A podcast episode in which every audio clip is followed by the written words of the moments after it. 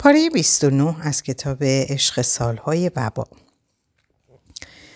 با تداوم رفت آمد دکتر دیگر موضوع ترس از رسوایی از بین رفت و پس از سه ماه بیپروایی به آنجا رسید که باربارا لینچ با شنیدن صدای گام های مشوق یا نزدیک شدن کالاسکه مشهور تا آستانی در به استقبال می آمد. روزهایی که با دکتر قرار ملاقات داشت بهترین لباسهایش را می پوشید. دامنی بلند با گلهای سرخ و چیندار برتم می کرد و زیبایی او دو چندان می شد. هنگامی که دکتر وارد می شد اندازه هیجان داشت که نه شهامت زن جوان را می‌دید و نه زیبایی های ظاهری او را. در عوض عجله داشت هر چه زودتر با آنچه می‌خواهد دست یابد. در این کار هم هرگز خواسته های زن را مورد توجه قرار نمی‌داد. بلکه بلا فاصله پس از پایان کار او را به حال خود میگذاشت و خسته و ناتوان به خانهاش باز میگشت. همواره گمان می‌کرد طعم عشق را در مرز میان مرگ و زندگی احساس کرده است. در حالی که تنها کاری که انجام می‌داد تقلایی جسمانی بود که هیچ ارتباطی با عشق واقعی نداشت. همچنین میکوشید همه کارهایش به موقع به اتمام برسد و هرچه زودتر راهی خانه شود. در راه شرمنده از گناهی که کرده بود خود را سرزنش می‌کرد و از اینکه نمی‌توانست از فرمینا بخواهد که او را ببخشد و پشتش را به دلیل ارتکاب خیانت داغ کند به خود دشنام می‌داد. معمولا در خانه چیزی نمی‌خورد و دعاهایی را زیر لب زمزمه می‌کرد که هرگز اعتقادی به آنها نداشت. در همان حال که فرمینا در خانه راه می‌رفت و خانه را مرتب می‌کرد او در رخت خواب دراز می‌کشید و کتابی را در دست می‌گرفت تا نشان دهد که مشغول مطالعه است. آنگاه دچار خیال پردازی می‌شد و به گرداب عشق زن سیاه پوست فرو می‌رفت که هر روز عصر درست در ساعت چهار و پنجاه دقیقه دامنی بلند و ویژه دیوانگان جامایکایی می پوشید و در انتظار ورود معشوق می ماند. و همین تصویر همواره او را نزد خود فرا می خاند. در چند سال گذشته دکتر به اندازه‌ای در مورد توانایی هایش اطلاعات کسب کرده بود که می‌دانست چه موقعی واقعا بیمار است و چه موقعی احساس بیماری می کند. کتاب های زیادی در این مورد خوانده و بعضی از نشانه ها را در بیماران خود مشاهده کرده و شناخته بود. کسانی را می‌دید که بدون هیچ سابقه ای ناگهان از نشانه هایی حرف می‌زنند که انگار آنها را در متون کتاب های آموزشی خواندند. ولی پس از انجام آزمایش های لازم معلوم می‌شد همه آن بیماری ها خیالی بودند.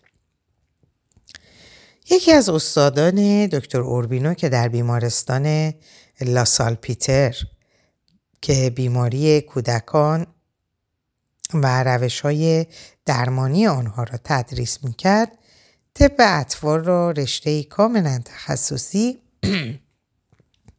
و واقعی به حساب می آورد و به درستی معتقد بود که کودکان تنها در زمانی احساس بیماری می کنند که واقعا بیمار باشند. زیرا هرگز نمی‌خواهند و نمی توانند با سخنان فریبنده پزشک را گول بزنند.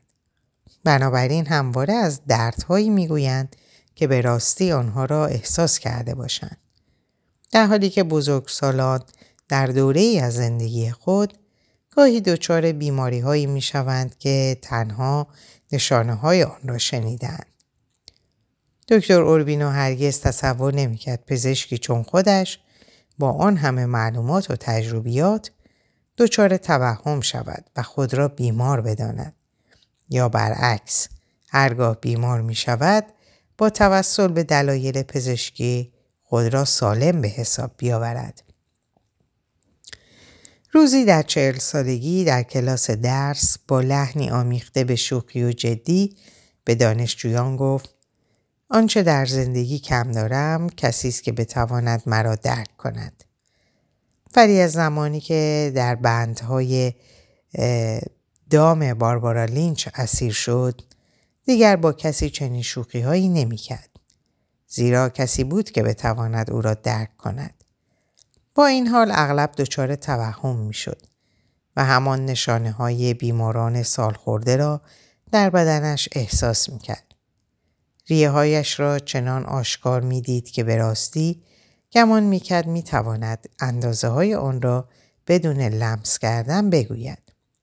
صدای کلیه هایش را که همچون خرخر گریه گربه ها بود می شنید. جای همه قده های درون بدنش را می دانست. صدای جریان خون در رگهایش به گوشش می رسید. گاهی نیمه شب همچون ماهی های بیرون افتاده از آب از خواب می پرید و نفسش بند می آمد. قلبش به گونه ای می تپید که هر لحظه احتمال می‌داد از کار بیفتد. صدای تپش قلبش را همچون آهنگ گروه موسیقی مدارس به گونه ای مقطم می شنید. قلبش ناگهان از تپیدن باز می و بعد چون لطف خداوند شامل حالش می شد دوباره به کار می افتاد. به جای استفاده از روش های درمانی ویژه‌ای که به بیمارستان توصیه می کرد ناتوانی خود را در نظر می آورد و دچار جنون می شد. باز هم می اندیشید واقعا به کسی غیر از باربارا نیاز دارد که او را درک کند. در پنجاه و هشت سالگی تنها کسی که می توانست چنین کاری را انجام دهد فرمینا بود. زنی مورد اعتماد، قابل اتکا و دوست داشتنی که همواره در کنار او وجدان خود را آرام و راحت میافت. همان لحظه ای که فرمینا مطالعه شوهرش را دچار وقفه کرد و از او خواست سرش را بالا بگیرد و نگاهش کند دکتر اوربینا احساس کرد رازش برملا شده ولی نمی‌دانست چگونه برای خونال اوربینو قابل درک یا باور کردنی نبود که همسرش بتواند با بوییدن لباسهایش اسرار او را آشکار سازد. با این حساب دیگر در آن شهر کسی نمی‌توانست راضی داشته باشد و آن را از سایرین پنهان کند. در همان دوران نخستین تلفن‌های ثابت وارد خان... تلفن‌های ثابت وارد خانه ها شد و تعداد زیادی از خانواده ها به دلیل سخنچینی افرادی بینامونشان از هم پاشیدند. تعداد دیگری نیز که از این امر دچار وحشت شده بودند یا تلفن‌هایشان را پس دادند یا هرگز به دنبال تقاضای نصب آنها نرفتند.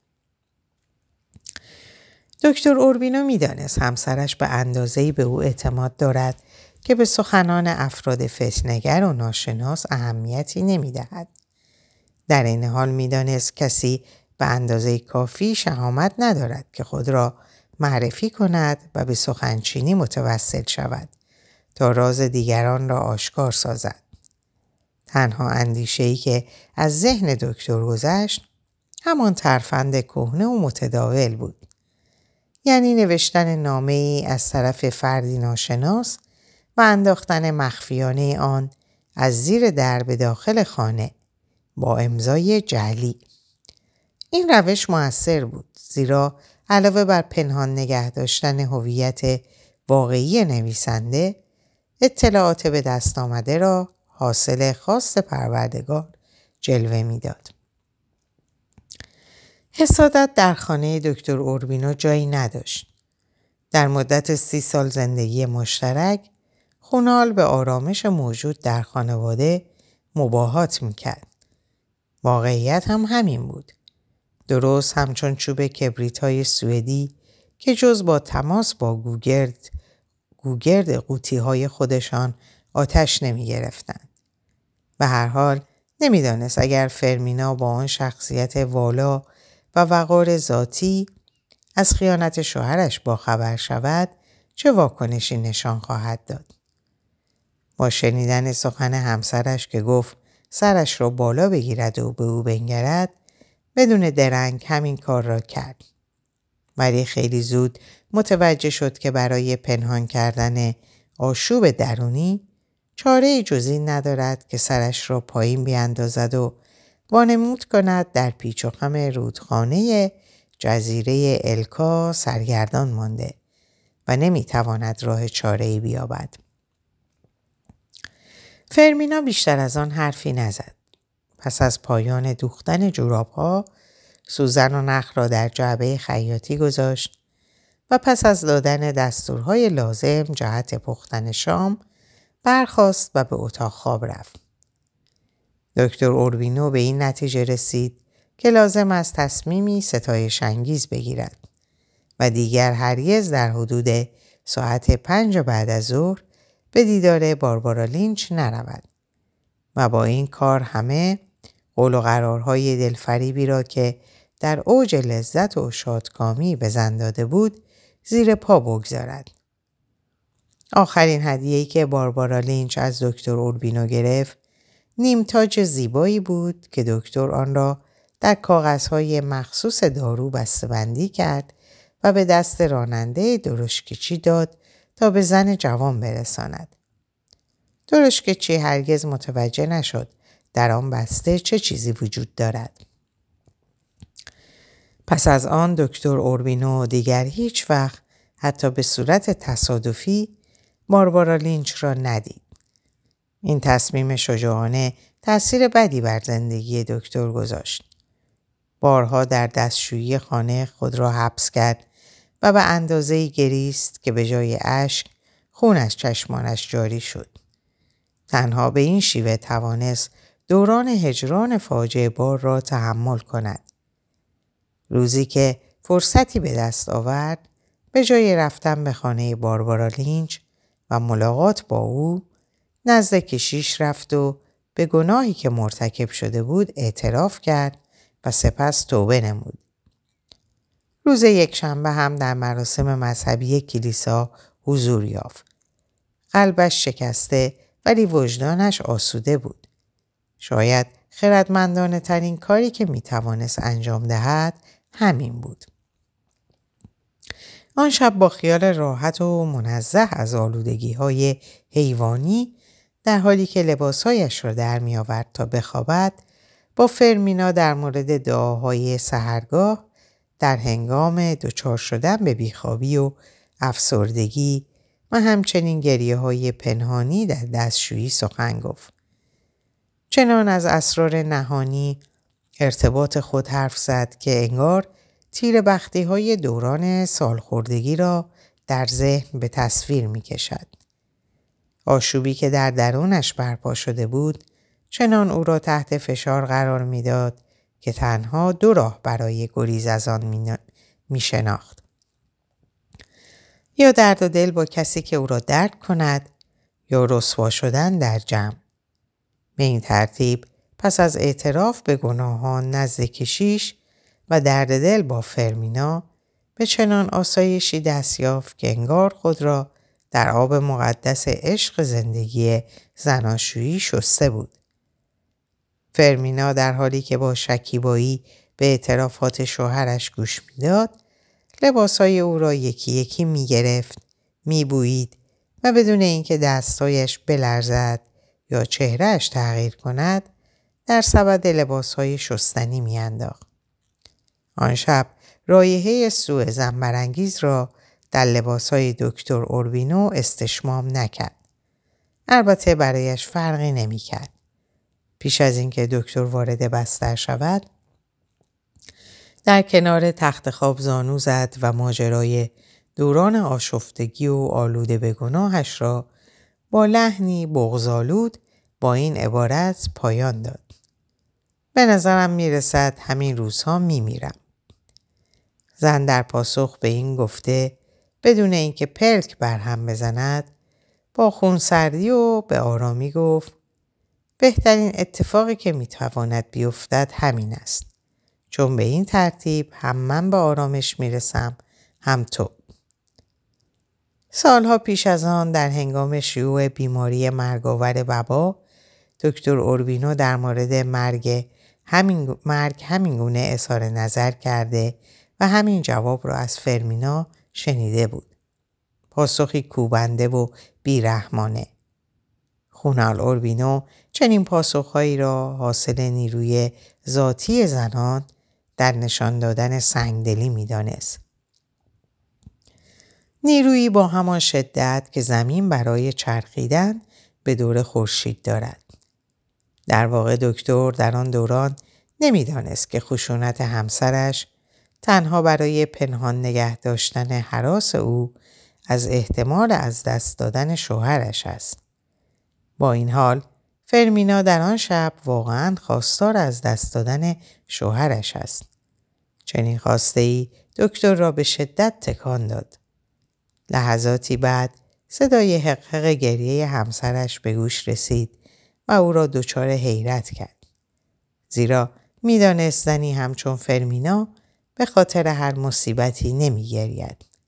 بلکه تنها هنگامی گریه سر می دهد که از شدت خشم توان از کف داده باشد.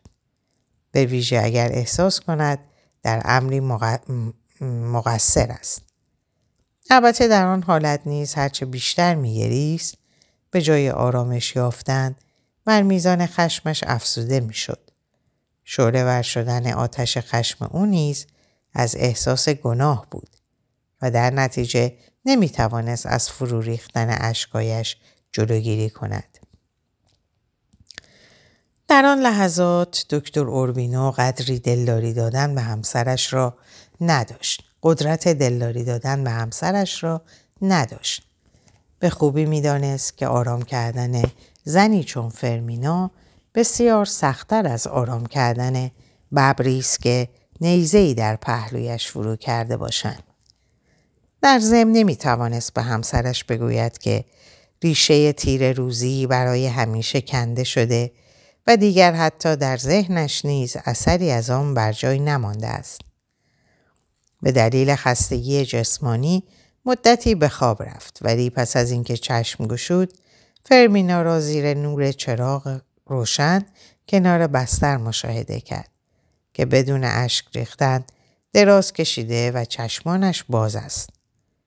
معلوم بود که در آن مدت دگرگونی تازه‌ای در همسرش ایجاد شده. دگرگونی درونی و احتمالا خطرناک.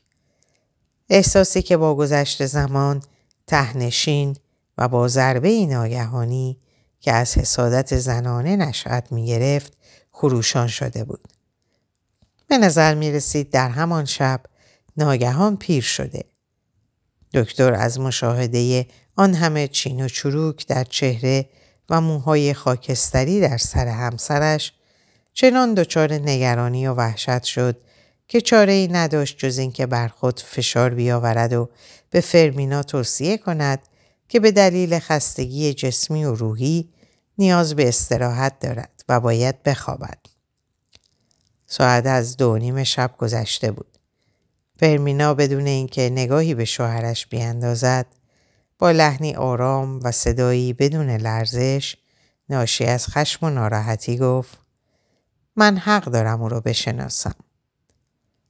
همین جمله کافی بود تا, تا اوربینو همه حقایق را بر زبان بیاورد. پس از آن باز هم احساس راحتی و سبکی کرد. انگار باری به سنگینی دنیا را از روی شانه هایش برداشته بودند. به این نتیجه رسیده بود که فرمینا از رویدادهای همه آن روزها آگاه شده و تنها می‌خواهد ماجرای واقعی را از زبان شوهرش بشنود. ولی در واقع آن زن چیزی در مورد اصل ماجرا نمی‌دانست. زیرا هرگاه دکتر به تعریف ماجرا مشغول می‌شد او یا در دل یا آشکارا چنان میگریست که نمی‌توانست به درستی رویدادها را درک کند. اشکای زن چنان داغ بود که زندگی دکتر را میسوزاند. زیرا مرد نتوانسته بود مطابق میل همسرش رفتاری جوان مردانه داشته باشد. فرمینا از او توقع داشت به گونه زندگی کند که بتواند در آن سن و سال با وجدان راحت سوگند بخورد که تا آن لحظه گامی غیر معمول و گناهکارانه در زندگی بر نداشته و همواره به همسرش وفادار مانده است. بتواند سایر مردان را که به همسرانش خیانت می کنند مورد سرزنش قرار دهد و کسانی را که با آبروی خانوادگی خود بازی می کنند نفرین کند. لحظه ای که خونال گفت نزد کشیش رفته و اعتراف و توبه کرده فرمینا چنان خشمگین شد که دکتر ترسید ناگهان چشمان همسرش از کاسه بیرون بیاید. فرمینا از همان دورانی که به مدرسه مذهبی می‌رفت دریافته بود کسانی به کلیسا می روند و اعتراف و توبه می کنند که تقوا را در خود خفه کردند. و چه زن و چه مرد به خانواده خود زخمایی وارد می سازند که هرگز التیام نمی یابد. ولی پس از اعتراف خیال می کنند گناهانشان پاک شده. به همین دلیل پس از شنیدن سخنان دکتر به او گفت حالا که همه چیز را به کشیش و به من گفته ای لابد به بازار می روی و به مارگیرها هم اطلاع می دهی. برای فرمینا پایان راه فرا رسیده بود. می‌دانست مدت زیادی پیش از اعترافات شوهرش آبرو و شرافت خانوادگی آنها برباد رفته و رسوایی آنها نقل محافل و مجالس است. تردیدی نداشت که تنه های موجود در سخنان مردم به اندازه کوبنده می شود که تحمل آن بسیار سختتر از استقامت در برابر درد ناشی از شنیدن سرگذشت خیانتبار شوهرش خواهد بود.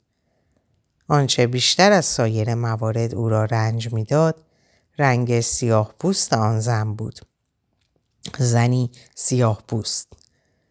دکتر گفته او را اصلاح کرد. زنی دورگه. دیگر فرصتی برای اصلاح گفته های زن یا درست بر زبان آوردن جمله ها نمانده بود. فرمینا تصور می‌کرد پایان دنیا فرا رسیده. با این حساب با لحنی تند پاسخ داد مگه چه تفاوتی داره؟ حالا فهمیدم اون رایحه مربوط به زنی سیاه چرده بود. این سخنان دوشنبه نیمه شب بر زبان فرمینا جاری شد و در ساعت هفت بعد از ظهر جمعه همان هفته زن چمدانی برداشت دست دختر خاندهش را که دختر مستخدمش بود گرفت و پارچه توری بر سر انداخت تا چهرهش را بپوشاند و کسی نتواند در مورد او و شوهرش بدگویی کند. آنگاه به بارانداز رفت. سوار بر کشتی شد و به سوی سان خوان دلاسی ناگا حرکت کرد. پس از سه روز مجادله سخت دکتر اورمینو و فرمینا توافق کردند مدتی نامعلوم از یکدیگر دور باشند. دکتر توصیه کرد که همسرش به مزرعه هیلد براندا برود و در آنجا اقامت کند و فرمینا هم پذیرفته بود. دکتر برای بدرقه همسرش به بارانداز نرفت. فرزندان آنها که تصور می‌کردند مادرشان به منظور استراحت به مسافرت می رود به او توصیه می کردن هرچه می تواند بیشتر در آنجا بماند و لذت ببرد. اوربینو تردیدی نداشت که خشم زن پس از مدتی نه چندان طولانی فرو خواهد نشست و به خانه باز خواهد گشت. فرمینا نیز مطمئن بود خشمی پایان ناپذیر در سینه دارد که هرگز فرو نخواهد نشست و با این باور از آنجا رفت که دیگر باز نگردد. فرمینا خیلی زود متوجه شد تصمیم قاطعانه ای که برای رفتن به مسافرت اتخاذ کرده بیشتر از اینکه نتیجه خشم و آزردگی باشد به خاطر دلتنگی بوده است. پس از سفر ماه اصل چند بار دیگر هم به اروپا رفته و احساس کرده بود پهنه دریا می تواند آرامش زیادی به او ببخشد. زنی دنیا دیده و آشنا به آداب و رسوم زندگی امروزی بود و می توانست از مواهب معاشرت با طبقات گوناگون مردم لذت ببرد. ولی پس از سفر نیمه کاره با بالون دیگر از شهر و کشورش خارج نشده و به جایی نرفته بود. به ویژه دلش می‌خواست به مزرعه دختردایی خود هیلده براندا در سان خوان دلا سیناگا برود. او تصور می‌کرد فضایی در آنجا موجود است که می‌تواند موجب فراموش کردن همه رنج های دوران زندگی زناشویی باشد. ولی واقعیت این بود که حضور در سرزمین مادری و زادگاهش احساس بسیار ژرفتر ولی شدارتر از آن بود که فکر می‌کرد. شاید به همین دلیل امیدوار بود که حضور در آن ناحیه بتواند روحیه از دست رفته را به او بازگرداند. پس از اینکه فرمینا با مستخدمش در سان خوان دلا ناگا از کشتی پیاده شد همان آواهای آشنا را علا رقم دگرگونی های بسیاری که در آن سرزمین روی داده بود شنید و همه چیز را دلپذیر یافت. فرماندار که می‌دانست فرمینا به آن شهر میآید از او خواست در صورت تمایل پیش از عزیمت به سوی سان پدرو الخاندریو سوار بر کاراسکی دو نفره شود و همراه با او گردشی در شهر بکنند. قصد اصلی فرمینا از رفتن به سان پدرو الخاندریو مشاهده تابوت ناجی کشور بود. می‌خواست ببیند آیا درست می‌گویند که به اندازه تابوت یک کودک است یا نه. در کرختی ساعت دوی بعد از ظهر فرمینا از خیابانهایی در شهر زادگاهش گذشت که شباهت زیادی به ساحل شنی دریا داشتند. خانه های با شکوه ساخته شده به سبک پرتغالی با پنجره های برونزی و نشانه های اصالت خانوادگی بر بالای آنها حکاکی شده بود. و محلی که مادرش در نخستین ماهای ازدواج به فرزندان خانواده های ثروتمند شهر درس پیانو می‌داد و آنها را به نواختن قطعات اندوهبار وادار می ساخت آهنگ هایی که بارها نواخته می ولی هرگز نتیجه مطلوب به دست نمی آورد مورد بازدید قرار داد. میدان اصلی قدیمی و فراموش شده را دید که در خاک بیحاصل آن حتی یک درخت هم نرویده بود. درشکچی هایی را دید که کلاه بر سر داشتند و در کنار اسبهایشان به حالت ایستاده چرت می زدن.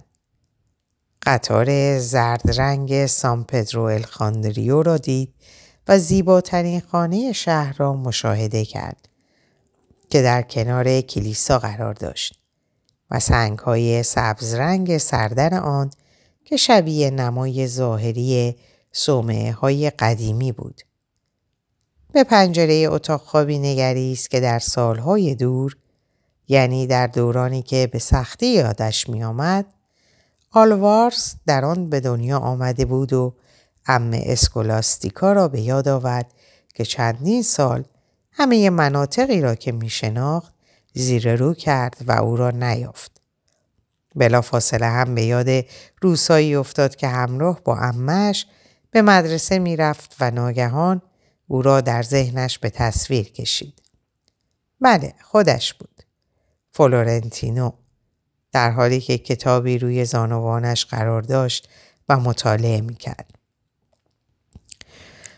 باز هم به گردش در شهر ادامه دادند ولی فرمینا نتوانست خانه نیاکانش را پیدا کند. در جایی که تصور می‌کرد همان خانه قرار داشته باشد آقل خوک به چشم می‌خورد و در آن سوی خیابان روسپیان بر در خانه هایشان در هم شکسته و خوابالود در انتظار مشتری یا دست کم دریافت نامه ای از زادگاهشان که حتما در مناطقی دور واقع شده بود نشسته بودند. نه این شهر نمی توانست همان شهر سالهای گذشته باشد. در اینجا به پایان این پاره می‌رسم براتون آرزوی سلامتی، ساعات و اوقات خوش و خبرهای خوش دارم. خدا نگهدارتون باشه.